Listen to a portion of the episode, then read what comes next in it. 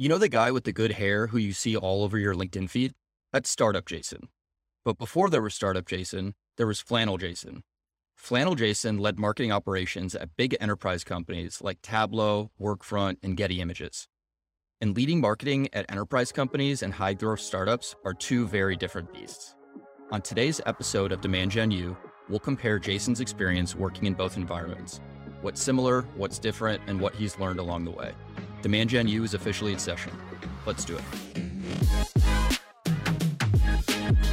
So before we get any further in this episode, and I'm excited about this one because I've heard a lot of this firsthand from you when we've gone hiking and when we've been together in person, but I don't think many people at Metadata know a lot about this, or people that you've worked with before. So before we get any further, what is Flannel Jason?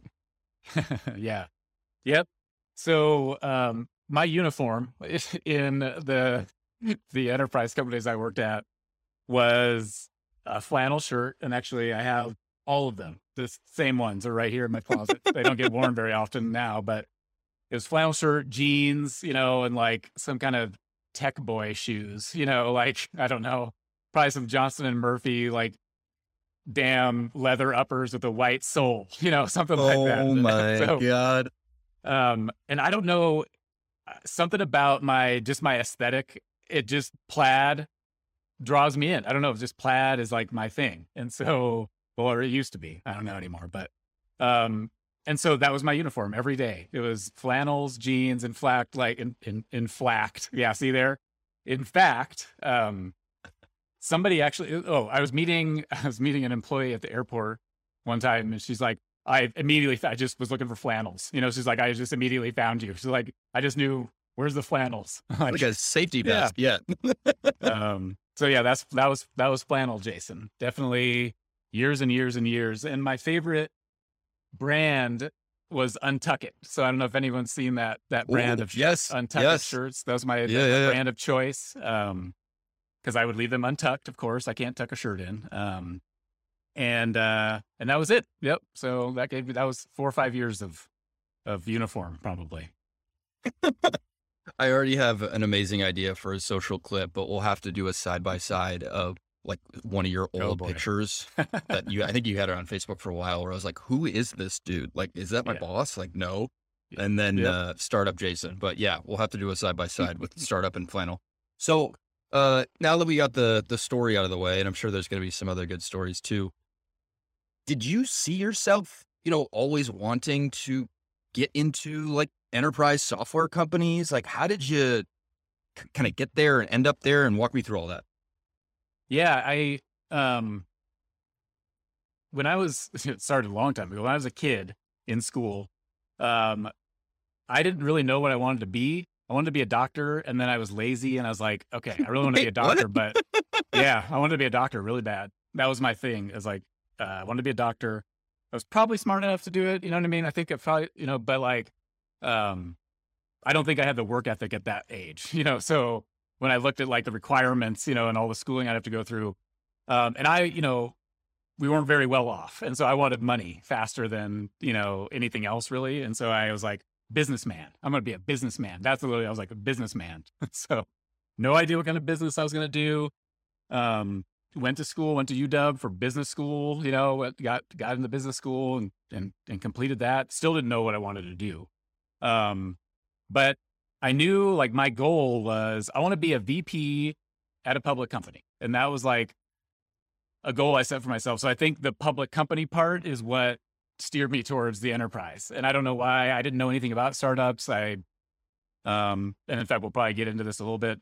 I don't feel like I ever had an opportunity really, you know, like after I really started, I don't think the opportunity was really there either. Cause I always looked up to, I was like, oh man, how do they get into it? You know, I would have like some friends that would be getting into it. And I was just like, I don't know if that happens a lot where people go from big enterprise into startup. I don't feel like I saw a lot of that movement. I felt like it was more startup and then like later on you go to enterprise. So I didn't feel like I had a lot of opportunity either, but yeah. So first goal was just, I want to be a VP at a public company. And that's what really kind of started it. So I didn't know why. Quick story time for me. You do know one person who went from enterprise to startup because I went from Accenture, which was 280,000 plus or minus 10,000 employees on any given day, given who is coming and going, to a startup marketing agency with 5 people. So I have actually done it before, but it's funny with this episode because I've really only worked at startups, and you've got a ton of enterprise experience, and this is your first startup, which we'll get into, but I think it leads to some interesting perspectives. Yep. So let's get in the first question. Now, maybe we can go like, I guess either company by company, or you can just kind of use different companies as an example, but what were some of the things that you liked, you know, when you were leading marketing at an enterprise company? Yeah. I mean, I think, you know, the easiest thing is like all the benefits and resources and, you know, and, benefits for sure. Pay, you know, pay was always really good. At least I felt like it was. And also when you're at like a Microsoft or a Tableau, and equity is a big part of the component. It's just immediate money. You know what I mean? So it's not like private equity where it's like, oh, I hope someday this will turn into something. It was like basically part of your pay. You know, it was like you would be given the stock and then you just turn around and sell it. You know, sometimes there'd be vesting, but oftentimes it'd just be stock grants as part of like your pay, which was always interesting. And so that was always nice. The budget, you know, that I had to get stuff done, the resources, but you know, there's downsides of that too, right? Like if you get everything that you're asking for, which oftentimes happens in an enterprise, you're not actually trying, you don't have to actually dig deep and try anything new, you know? So it's like, that's a double-edged sword, I guess. But it was, I thought at the time it was nice, you know, oh, I just asked for it and I get it, you know, like, oh, sweet, this is, you know, easy. And then like, you do end up doing projects that you would just never do at a startup. You know what I mean? Because like the company is just, they've done all the things that the startup has done, you know, and figured out. And so like, you know, like at Tableau, working on that, you know, 9-10 month attribution project, which I hate, but you know, still a project of that magnitude, you know, we spent $250,000 just trying to build purely our own attribution model. We hired, you know, data scientists and this guy from a goddamn university. And, you know, you just get these, you have resources that you can, and we hired Slalom, you know, consulting to come in. So you just get these resources where you can do these bigger kind of interesting, meaty things. But then at the same time, you also don't have your hands in it, you know? And so like, there's that double-edged sword too. It's like, you're doing these cool things that you can kind of say you did them, but you don't really have your hands super as into them as you would at a startup. Yeah. So this is not the point of the episode, but I've heard you tell me this story a couple different times. So we're going to save everyone who's listening about $250,000 because Jason, what did you find out at the end of that project? We got no direction from it. It was like, it would tell us, it was probably highly accurate, which is a funny thing. But, you know, when you actually end up with a report that just says like, oh, here's a deal and, you know, paid search gets this % of a credit and this gets this % and it's all mathematical, then it's like, oh, sweet. What do we do with that now? You know, it's like, oh, it's telling me what happened, but I don't know how to make more of that happen. Cause you know, it's all human behavior and all that good stuff that we like to make fun of when we talk about attribution, but yeah, don't do that. And if we use this technology called Markov chain modeling, and I could describe it to you if I tried now. Markov was a dude that came up with this, like a Russian dude, I'm assuming, that came up with this approach to like modeling things. And yeah, it was well above my head, didn't work, probably went over budget. And then I left probably shortly after that. All right. Back to the originally scheduled programming. So you talked about equity, you talked about benefits and pay and some of the projects and whatnot. Were there anything in particular that you really enjoyed when it comes to leading teams at enterprise companies? I've heard the flip side of this, which we'll get to in a little bit, but I didn't know if there's anything that you liked, you know, as that leader of the marketing operations team, because your marketing operations team was enormous at Tableau. Yeah. It was like high 60s, 70 people in marketing operations. And that's a lot of people. There's not much that I enjoy. I don't want like everybody that used to work for me. If you're listening to this, I loved you all, but like we're not bashing the people. It's just, no, not at all. Yeah. There was just, it was a lot of, especially at the Tableau one where it was so many people. And I had this like vision that I'm going to be this leader that meets with every single one of the people that, you know, on my team. And, you know, some people it was monthly, some people it was maybe quarterly, some people weekly, but that was too much. Like that was just, that was, maybe, I don't know, do other people do something like that? I don't know. That was hard. But I wanted to feel close. And then when I couldn't feel close to people, I think it was just my relationships with people, I think are, it's, I don't know, they're more personal. And I think I had a harder time with that with 70 people. And so there wasn't much I enjoyed about it. I enjoyed being courted by all the companies that thought I had a bunch of money, you know what I mean? Because I did, you know, so I guess that was kind of cool. I would actually, I hadn't thought about that in a while. I'd get some serious gifts, like get taken to like, you know, box seats, you know, it's like on the field at the Sounders game, you know, and like stuff that I really enjoy. Oh, I remember like the hydroplane races one year, Oracle took me to like, they had also on the water. Oh yeah. Like, yeah, you'd get some really interesting experiences. Yeah. Just kind of handed to you. And like, I got to meet,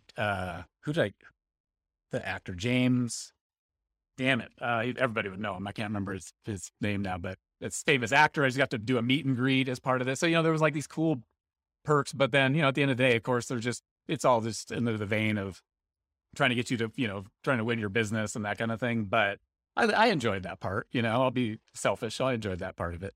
And then of course I had a bunch of peers, you know, and just people that I'm still close with today, you know, so I met a lot of great people, but you can meet a lot of great people at startups or at enterprises. So yeah, not much about just the enterprise experience itself that I really enjoyed. No, unfortunately. All right. So perfect segue into the next part. So again, all respectfully and professionally, I've heard a lot of this stuff before, so I'll probe you a little bit, but what were some of the things that the more time you spent in the enterprise, the less you liked and kind of pissed you off? Yeah. I like to get things done and enterprises seem to be like allergic to that. You know, it felt like everything was perpetual, you know, it was just like, things took way longer than they ever should. I remember when I first came here, I was just blown away, and it was just me even, but I was just blown away by how much I could get done, you know, like actual tactical work to get like, you know, out in the field. But that was one of the problems is like, you have so many people and now everybody wants to weigh in and you've got levels of approval, you know, so now you got to go like, do you like it? Do you like it? And then that begets your design by committee, you know, so then everything gets watered down. And that's really when I started, I had this experience over and over and I'm like, okay, this isn't just this one enterprise, you know what I mean? Cause you know, if you have that one, you work at a couple enterprises, maybe these are anomalies. Over and over, it was like, this is exactly the same. It's exactly the same. And then what happens is like, you never do anything that fun. You know, all you're really doing, it seemed like, was optimizing a little bit, adding to, you know, or just like trying to get slow incremental growth and change. So I didn't like that. And then also not knowing what your actual impact was. There's so many people. It's like, I do this one, I turn this cog, you know, it's like, I'm over here and I'm turning this wheel. 17 people have to do something after me, 50 people had to do something before me. So I don't really feel the impact that I'm having at all, you know, and especially if you're in marketing operations, you feel like you're supporting everybody else around you. And then it's even hard, you know, maybe even more abstracted from the actual company performance, you know, that you're having an impact on. So I didn't like that either. It was like, what value do I have here? You know, I'm a counselor to people, you know? So that's the next part that I wanted to go into, cause I've heard you give me that talk before. So let's go in the people counseling part. Cause I know like you said it just now, you're somebody that likes to get in there, get your hands dirty, actually do stuff, not only people manage. And it seemed like that was a huge part of your job, or almost the only job in some ways. Yeah. Yeah. It was overwhelmingly a big part of the job. And still to this day, I don't know, like, is that just the job of like a CMO at a big company? You know, I don't know. I haven't asked enough people, I guess, but yeah, it was, well, the first part, here's the first, I guess, problem is you're inheriting an entire team. You're inheriting everybody. You didn't select one of these people. And so, and you're coming into an environment, and every single enterprise, they'll never hire you if you come in and say in the interview, like, oh yeah, I'm going to fucking clean house. Like, I'm going to come in. We're just going to tear it all apart. I'm going to fix all this up. You'll never get hired. So you have to basically say, nope, nope. Everybody's going to stay. Like, I'm going to come in, I'm going to assess, evaluate, get people in the right places, you know? And I don't like to fire anybody. Nobody, hopefully nobody really does. I don't want to fire people. I don't like to let people go. You have to, but I don't like it. And so just inheriting the team and then trying to make it work, you know, that was just like, oh, I did not like that. I would have, the reptilian brain of mine would have been like, please, can we just fire everybody and start over? But the empathetic human brain is like, that's not right. You know, that's not the right thing to do. So then I was always in this struggle of like, well, what's right? What's best for the company? What's best for the people? If I do what's best for the people, that's what's best for the company, sometimes not. So I learned a lot of lessons just in that. But then I also learned, like, and you know this about me, like, I really fully believe if there's challenges you're having at work, or if you're in an obstacle at work, it's directly related to something you're dealing with in your personal life, you know, and sometimes to break through those things at work, you have to dig into that stuff. And when I hire people here, I tell everybody that, you know, I tell everybody, this is how I operate when it comes to things. So like, if you're struggling with something at work, we may need to dig in. Now, I'm not going to try and get like deeply personal, but like mostly just like relating it to something, you know, and that kind of thing. And we call that fatherhood up when that comes out. Yep. Yep. Yep. And like, but when you inherit people, you don't know, are they going to be okay with it? And then you see people that just get stuck, and then you can clearly see, you know, cause I'm older, you know, been there, done that or whatever. You can just so clearly see like how they're stuck, and then they don't want to hear, you know, the right thing. So I would carry all this home with me. So I'd see just people struggling at work, but not willing to like actually do the work to fix it.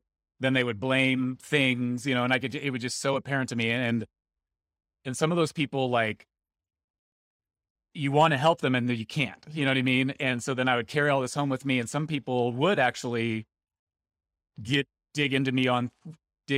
in with me on things. And then I would be carrying this other emotional weight with me too. You know, I was like, oh my God, I feel bad for him or whatever. And so that was hard. And I think that either I don't do management, like that kind of stuff, the right way, or I do, but like the right way means like you shouldn't be managing that many people. Or when I hire people, just making sure, you know, like I do now, that they're okay with that. They kind of understand that at least, you know, I think that's really mostly it. Like you just understand, you know, that at least that like stuff you're dealing with over here is probably like directly related to just like, you know, personal stuff. So yeah, that's a big one for me. Before we move from Flannel Jason to Startup Jason, are there any other big lessons that you learned in the enterprise that we didn't cover yet? Yeah. And I think some of this was also just where I was at maturity wise, you know, myself too, but there was a lot of masking going on for me. And what I mean by that is like being somebody that I'm not. And I think it's more rampant in enterprises because of how it's set up, the structure, because of how the structure is set up. And honestly, because of some of the leadership people that, you know, enterprises tend to hire. And I just lost my train of thought. What was that? This is one that like, usually I can pick up like where you're meeting me halfway, but I haven't heard you talk about this before, so I can't give you the assist. What was I talking about? Shit. I wish I could rewind it. Oh my God. How did that happen?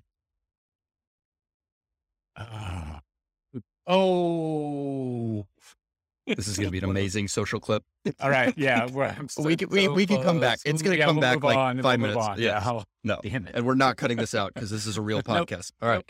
So, you know, you've got all this experience in the enterprise, and I think, you know, while you were still at, I don't know if we can say this. Well, I guess it's our podcast, so we can say this. Well, you're at Workfront. You were advising for another company that rhymes with Schmetadata. And you were, I think, doing quite a bit of work, like while you were working at Workfront. So did you, like, was it just time to start looking at startups? Like what prompted you to leave the big enterprise, and kind of what were you looking for?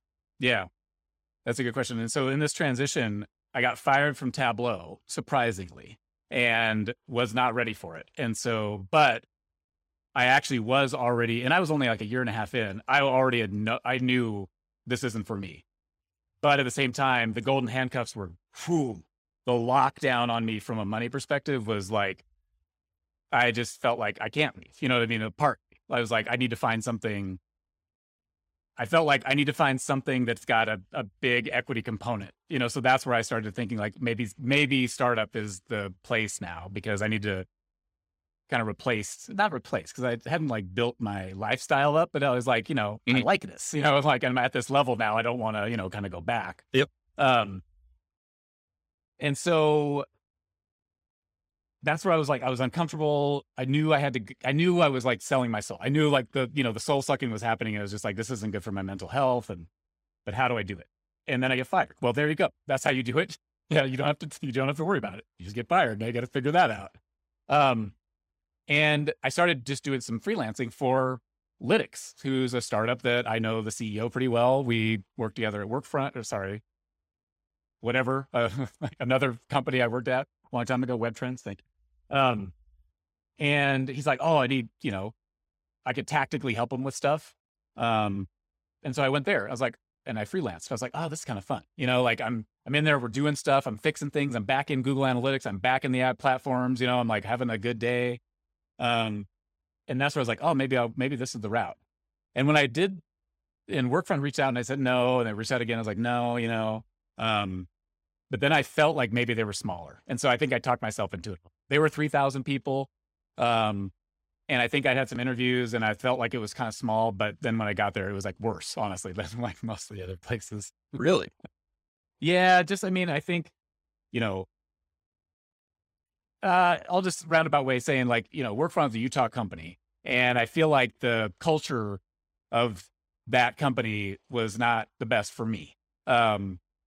Or for getting things done well. And so, yeah, it was the same problems as any other enterprise, but maybe just exacerbated more because I feel like people were really trying to put on a show, you know, there.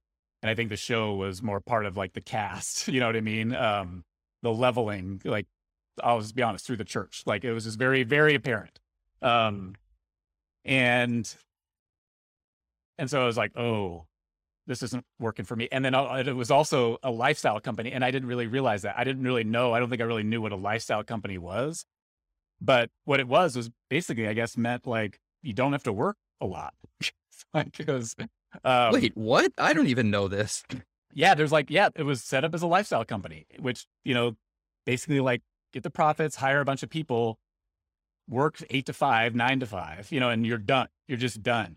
And the way I work, and this is why I started to, it was like, I would get all my stuff done in like 20 hours in the week. I'd be done, basically done with, I mean, I could have done more, but I was exceeding all my expectations, goals, exceeding goals. So it was like, yep. And then when Jason gets bored, that's when bad things happen. You don't, you know, Jason shouldn't be bored. You know, like I might get into things, you know, I might drink a little too much. I might, who knows, but you know, I don't want to, you know, Jason should be on task on things. And so a 20-hour-a-week job, I wasn't at the point in my life where I was ready to fill it with like hiking and all this other like healthy stuff. So I was like, okay, I got to find more work. And that's where I was like, oh, started looking around. And that's where I found, that's where I happened upon Metadata just as a product that somebody told me I should look into, you know, just from a marketing perspective. Oh, have you heard of Metadata? You should really, nope, not at all. You should really check them out. I don't know what they're doing over there. But just so people know, like time frame wise, when was that conversation had? That was spring of 2019. Spring of 2019. I was at a conference, I think even. And I remember I was at this conference and Metadata wasn't there, but I heard about Metadata from like 2 or 3 separate people that I knew. And I was like, okay, that doesn't usually happen. But I just hear about a random new technology that I haven't heard of. And that's where it all started. I got the demo from Logan and I was just like, oh my God, yes. I'm a marketing ops guy. You know, I know marketing technology and this was different. And so it was just like, this is it. This is it. This is the one. And then for 6 months, I was doing the full-time Workfront thing and maybe half-time or a little bit more with Metadata. Yeah. And that's, then 6 months in, I quit that enterprise job and here I am. and now the hair's long and like t-shirts are out, scrub, beard, yeah, or whatever we call this. Best hair on LinkedIn. Yeah. All right. So I'm going to ask the harder question first, because I think the easier question is, how are enterprise and high growth startups different? There's a million ways that they're different. We can go through a couple of those, but the harder question is, are there any similarities between the two now that you've, you know, been building a team from the ground up at a startup and have all this enterprise experience?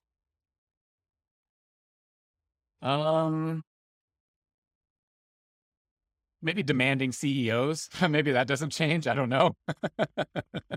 That's probably, probably fair to assume it's consistent. But like, it, you know, at the enterprise, I wouldn't report to the CEO. So I was a little bit more removed. So that was maybe similar.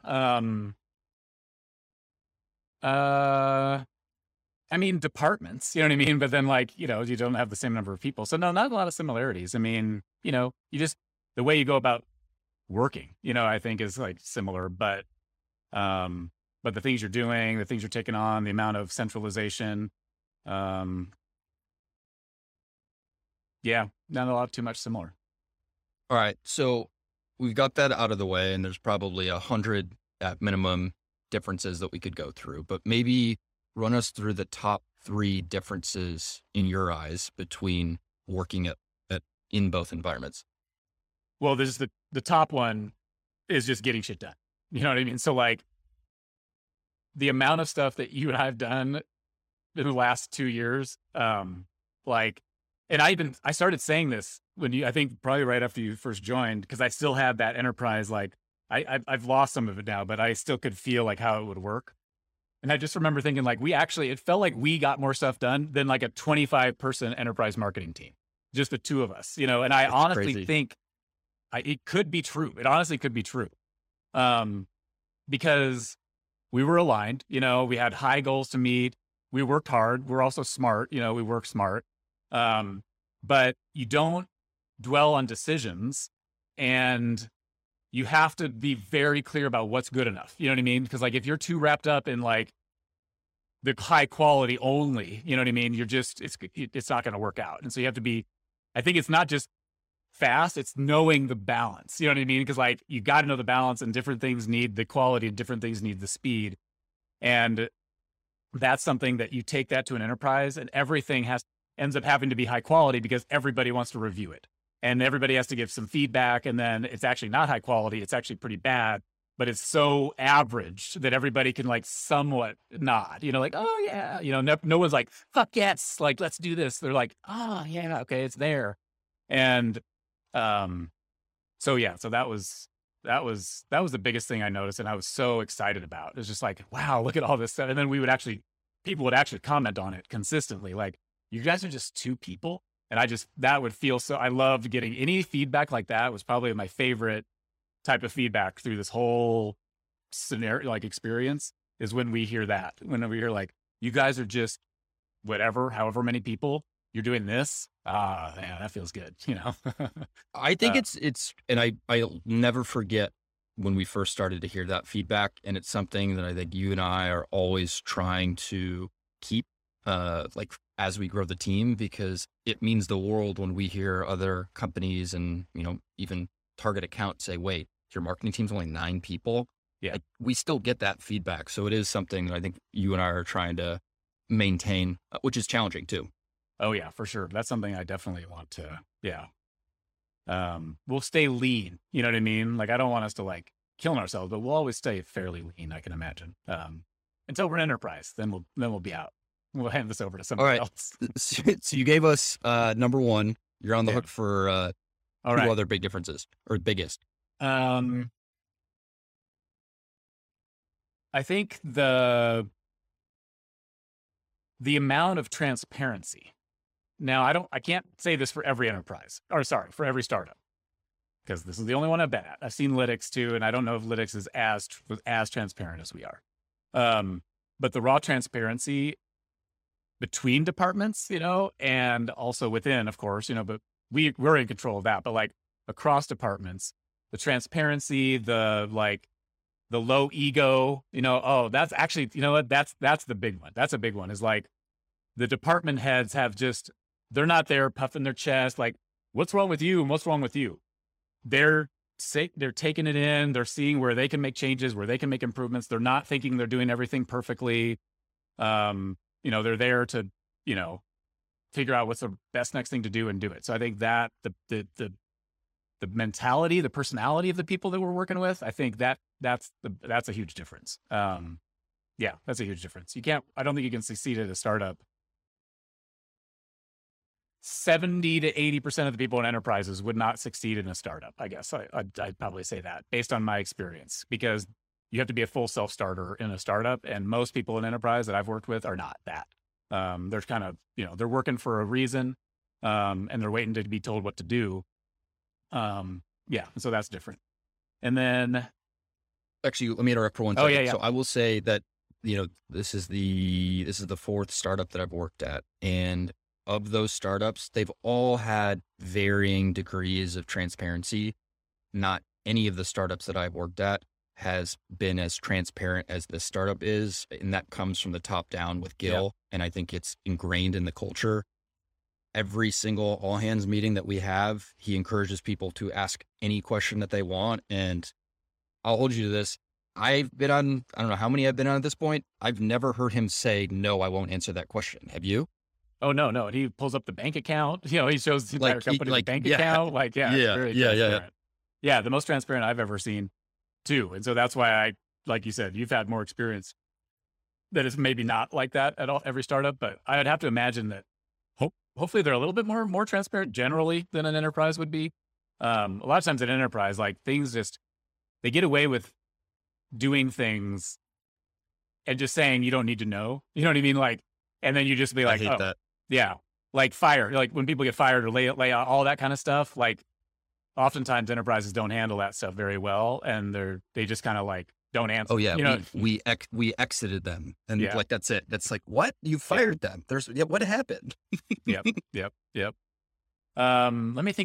see if I can think of a third major difference. And while you're thinking of the third one, I'll give you a little bit more time to think.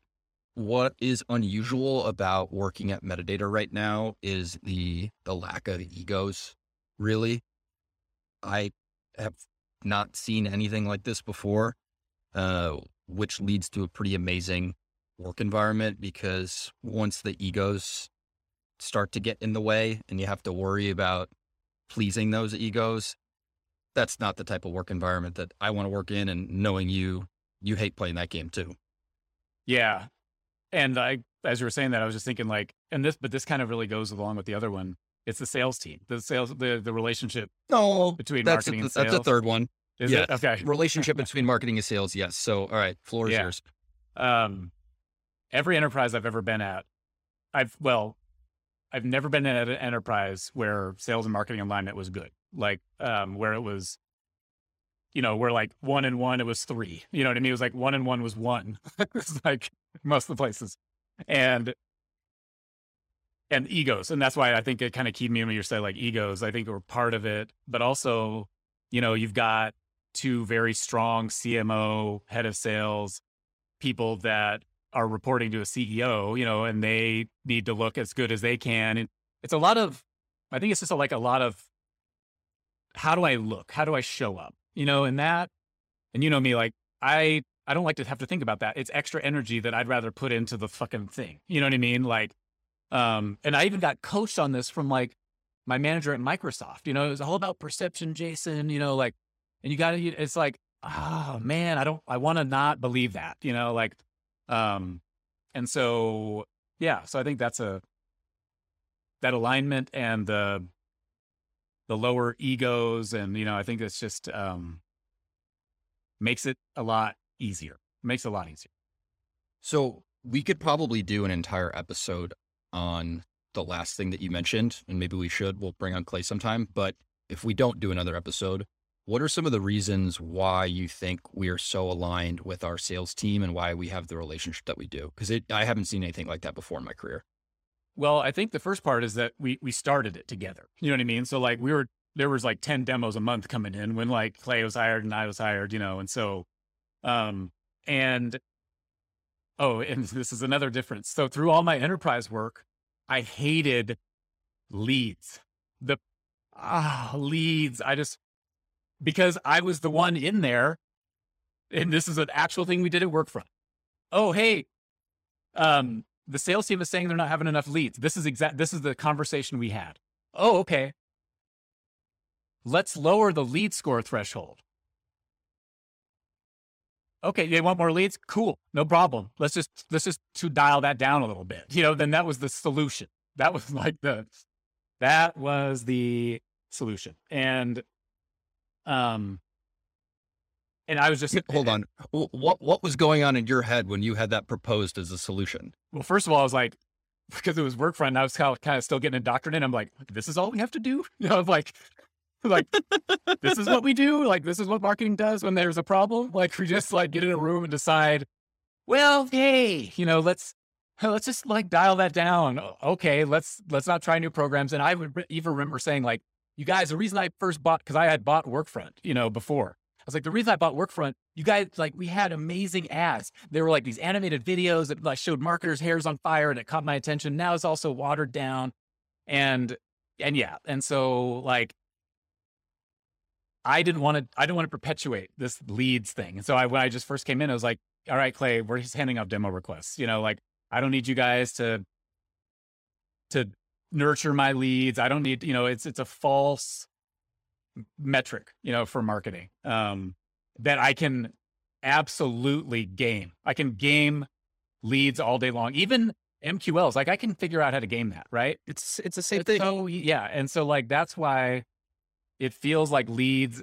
Now, again, it's based on how you're set up. If you have a fucking humongous SDR team, great. You need probably leads, but it's again, based on how you set it up. So because we started together, we didn't hire a bunch of SDRs. We had Ashley, you know, and we didn't hire a bunch of SDRs to take leads. We hired Ashley to book demos that we brought in, and then to do outbound. And so, yeah, I think that was one of the big things. And then also just telling Clay right from the beginning, you know, hey, I see marketing as a sales support function. You know, I'm not trying to be here, like be this brand, you know, CMO, like, you know, that I think that the entire success of the company is because we've built this amazing brand. I'm like, that'll be part of it, but no, at the end of the day, we're here to support sales, you know, that's you.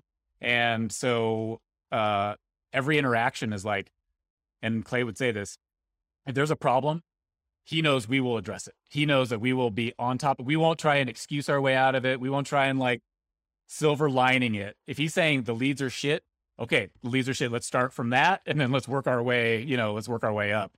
And I think he knowing that we're serious about it also kind of helps the relationship. Yeah. And I think from my perspective too, like I've got more experience with the mid-level sales directors. And, you know, you're working with Clay all the time and, you know, we occasionally get together as a bigger group, but I think the thing that stands out to me is both sides aren't scared of having tough conversations and constructive conversations. And we really don't take any of it personal, either side. And knowing that that's the kind of environment that you can have those conversations in, not only does it lead to better conversations, it leads to better outcomes and it just leads to a better relationship at the end of the day. Yeah. Absolutely. And, you know, it helps that Clay started with an appreciation for marketing. There's a lot of sales leaders that honestly do come at it thinking like, oh, marketing is a nice to have, but I can make my number without it. There's a lot of, I mean, you know, absolutely still a lot of sales leaders out there that believe that. And Clay knows better, which is nice. Yeah. So we've got time for one last question, and it's an interesting one. What is the thing that has surprised you the most, good or bad, at working at a startup? Living in the growth that we've kind of helped manufacture is just been like this really eye-opening experience, you know, that like,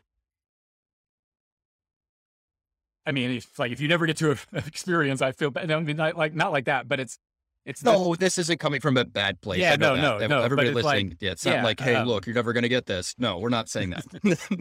But to be able to just like have things work, you know, and we work hard at it, right? But like just, and I know you said surprising, so it doesn't really, it kind of fits, but doesn't. But I think the surprising part to me was that it works. That like, you know what I mean? Like the surprising thing was like, holy shit. And I know we have like 9 marketers now, but when it was you and I was like, wow. the two of us just did that, you know, and like we'd come up against a new quarter, and this still happens today. Like we come up against a new quarter and like, oh my God, the pipeline number is what? And I start the quarter thinking like, well, I guess I'm not getting my bonus. This, I literally, sometimes I'm like, well, all right, like maybe I'll get some of my bonus this time. And then we meet it. And I'm like, what, how did we do that? You know, and honestly, then when I look around, I'm like, honestly, how did that happen sometimes? I'm like, you know, how did that happen? And so I think that's been the surprising part is like, just the seeing the fruits of the work and like, and it's not just labor, you know, like we did smart things, you know, we did smart things. We made good decisions. We listened to our gut, you know, and just seeing all those things over time pay off. I didn't think I would get that experience. So I think that's been the most surprising is just like being able to get that experience of like that time that it took. You know, everyone says like, you know, hey, content marketing is a long game. Yeah, you can say that. But then when you live through it, you actually start to understand how it works and why, and you know what I mean? And so then like when you and I go and do our next thing, we'll just have all that experience behind us and we'll know like, okay, this is why you do it this way. And, you know, we'll be able to explain it. And so like, that's been, I think, yeah, the biggest surprise to me is like, just being able to have those things just work and then get those learnings and just like, yeah. I think for me, there's a couple of things. One is very rarely is there ever a single campaign or single event or single anything where it's just like you launched it, you released it, whatever, and boom, you're there. It's gradually releasing these things, consistently releasing these things and picking up momentum and making each thing better than the previous one. And it kind of compounds over time. Like I'm thinking back to just a million funny stories that we've had from the time that we've been working together. One, when we announced Demand, we were in a basement in an Airbnb and it was two marketers at the time. And we just saw all the registrations coming in. It was like, holy shit. Yeah. Were there... Yep. Things that broke, was it crazy? All that stuff for sure. But then you fast forward to today, whenever this episode gets released, we launched a new community today and it was the most painless launch ever. Like nothing bad happened. We were blown away at the chat, how many people were in there from day one. And it's just, it's pretty cool that all the work that you put into along the way makes some of these things almost feel like a little like less eventful, even though they're big deals. It's kind of like a pinch yourself moment. Yeah, that's true for sure. It's been fun. Yeah. And well, I'm sure we'll have a lot more fun. Oh yeah. Alrighty. Well, we are at time. This was good. I'm glad that I've seen Flannel Jason pictures before. We'll have to do that in a social clip, but I'm glad that Startup Jason is here. And he's his, normal self day in, day out. So happy to be working for him. And this is a fun episode to record. I know a lot of these stories, but most people probably don't. Yeah, this is fun. Easy episode for me. Alrighty. Thanks everybody for listening. We'll see you next week on Demand Gen U. Thanks everybody. Thanks so much for listening to this episode of Demand Gen U. If you want to hear more, make sure to subscribe to get future episodes. You can also submit a specific topic you want us to talk about by DMing us on LinkedIn. If you like the show or want to share feedback, please leave us a review. It'll help us keep improving and get the word out to other marketers just like you. This podcast is brought to you by Metadata, the first demand generation platform that launches paid campaigns that self-optimize to revenue. If you're looking for a tool that makes it easier for you to build audiences, launch paid campaigns, and experiment at scale, you'll love Metadata. B2B marketers at Zoom, Okta, and ThoughtSpot use Metadata to automate the time-consuming parts of running paid campaigns so they can focus on the things that matter.